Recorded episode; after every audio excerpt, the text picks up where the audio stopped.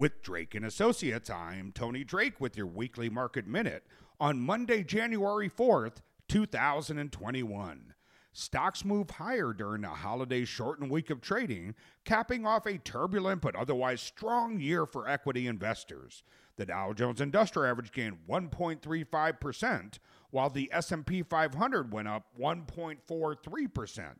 The Nasdaq Composite, which was the leader all year, added 0.65% last week. The global pandemic disrupted economies, financial markets, and daily life in 2020. Households and businesses were put to the test during the toughest and grimmest years in decades.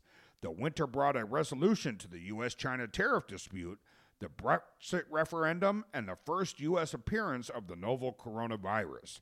As spring started, abrupt stay at home orders in response to COVID 19 curtailed business activity, which dampened consumer spending. The federal government responded, arranging stimulus payments for millions of Americans. Wall Street bounced back from its March downturn, but the economy limped along. The pandemic entered its worst phase in the fall, but two highly promising vaccines were announced in November, and as the winter started, they began to roll out to the public. On the cusp of 2021, Congress approved a second national economic stimulus, and the European Union and the United Kingdom signed off on a post Brexit trade deal. There are still many unanswered questions as we enter 2021. Will mass vaccinations happen more quickly as we anticipate? Will a successful vaccination program lead to more hiring, more travel, more in store shopping, and more confidence? The financial markets will be watching progress on these questions and more. The pandemic set the U.S. economy into an abnormal phase, and so our fundamental economic indicators display what we call an atypical reading. The Department of Labor's main jobless rate at 3.5% in February hit 14.7% in April. Headline unemployment declined for the next seven months to 6.7% by November. The U6 unemployment rate, measuring unemployment and underemployment, peaked at 22.8% in April. As people stayed home, consumer spending trended lower, falling 6.9% in March and 12.6% in April. The federal government moved to boost economic activity as March ended a $2 trillion economic stimulus bill became law featuring cash payments to households, temporary increases in federal unemployment benefits, and a small business administration program pledging to offer distressed companies funds equivalent to eight weeks of payroll costs. The aid began to roll out in April and in May, and the White House unveiled Operation Warp Speed, a public private partnership intended to produce COVID 19 vaccines in record time. Two vaccines were, in fact, approved by the Food and Drug Administration by the fall.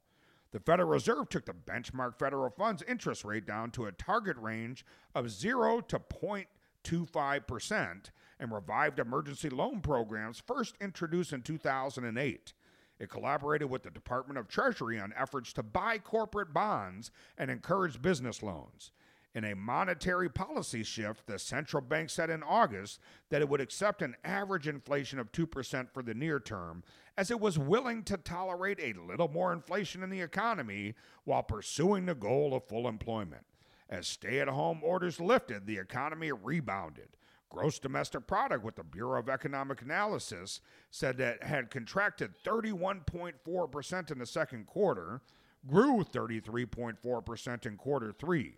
The BEA also recorded a 41% quarter three climb for consumer spending. Stay at home orders returned in quarter four, however, prompting another federal economic stimulus in December.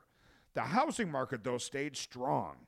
By November, existing home sales were up 25.8% year over year, according to the National Association of Realtors.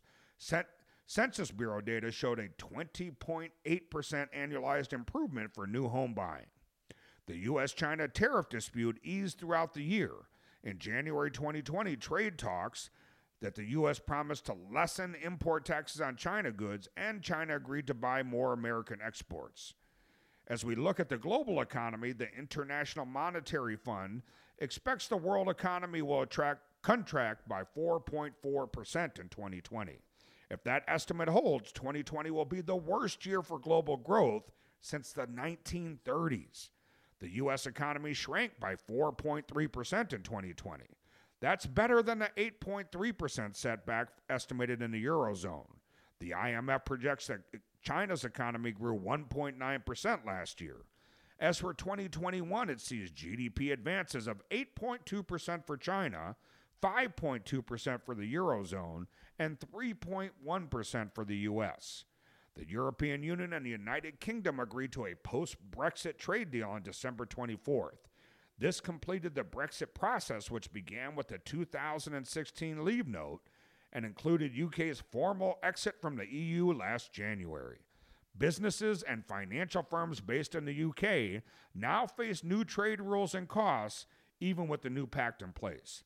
Looking at stock benchmarks around the world, there were more ups than downs. South Korea's Kospi Composite stood out with a 30.75% 2020 gain.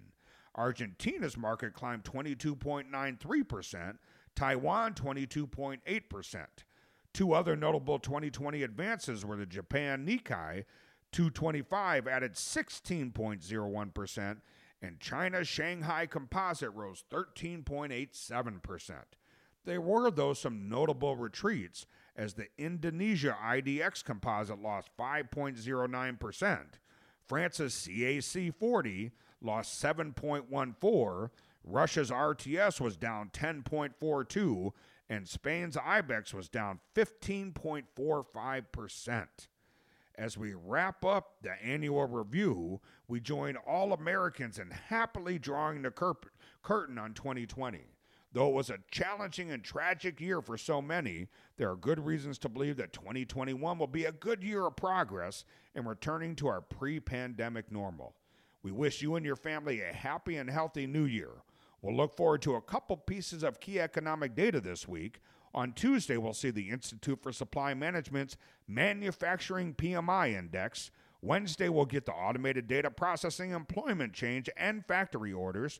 Thursday, we'll get initial jobless claims and the ISM non manufacturing PMI, followed by the employment report on Friday. With Drake and Associates, I'm Tony Drake.